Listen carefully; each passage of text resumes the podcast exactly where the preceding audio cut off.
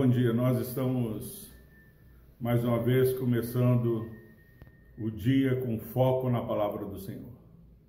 Foco na palavra é imperativo para o cristão, porque quando nós não temos o foco na palavra, nós fazemos como Pedro, focamos as tempestades. E as tempestades não têm o poder de tirar o foco na palavra, o foco em Jesus Cristo. Nós estamos fazendo agora o quarto dia já falando na Epístola de Pedro, segunda Epístola de Pedro, capítulo 3. Nós falamos no primeiro texto, versículo 13, que na volta de Cristo haveria muitas destruições, mas nós aguardávamos novos céus e nova terra.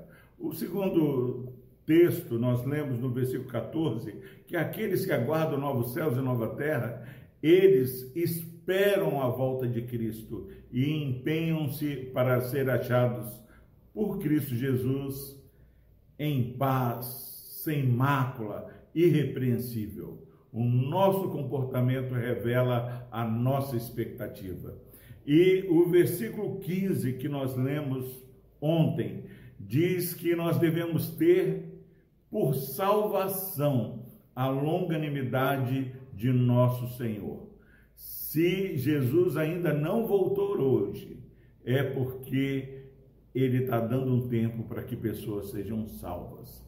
Ah, este ano, esse dia, eu vou fazer isso, vou fazer aquilo. Você pode fazer o que você quiser, mas de maneira primária, você tem que ter por salvação mais um dia de oportunidade que Deus nos concede.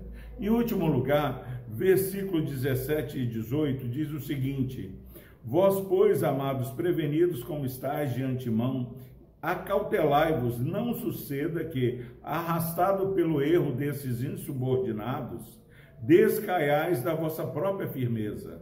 Antes, crescei na graça e no conhecimento de nosso Senhor e Salvador Jesus Cristo a ele seja glória, tanto agora como no dia eterno.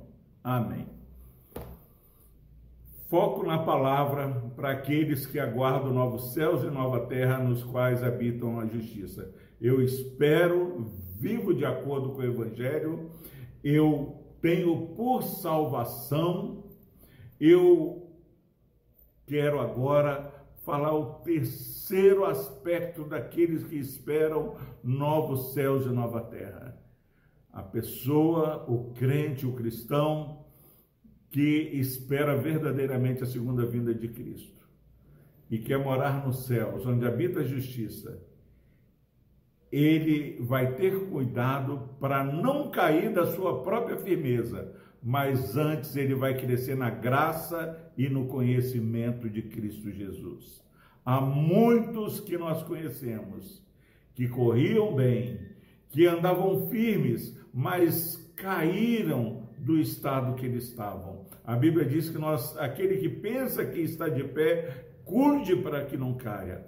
Hoje o foco na palavra traz para nós um alerta não caia, não seja arrastado por esses insubordinados. Quantos no trabalho, quantos na escola, quantos às vezes dentro de casa querem nos desanimar, tirar o nosso ânimo, a nossa alegria de testemunhar, de viver de maneira santa. E a palavra de Deus está falando: não caia no erro desses insubordinados mas cresça na graça e no conhecimento do Senhor Jesus Cristo.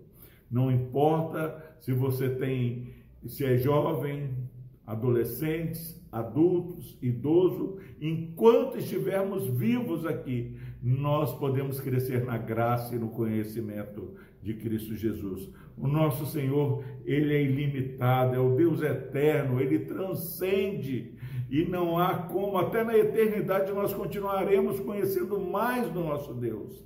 Então, não se acomode, não ouça os insubordinados, continue cada dia mais consagrando a sua vida e cresça na graça.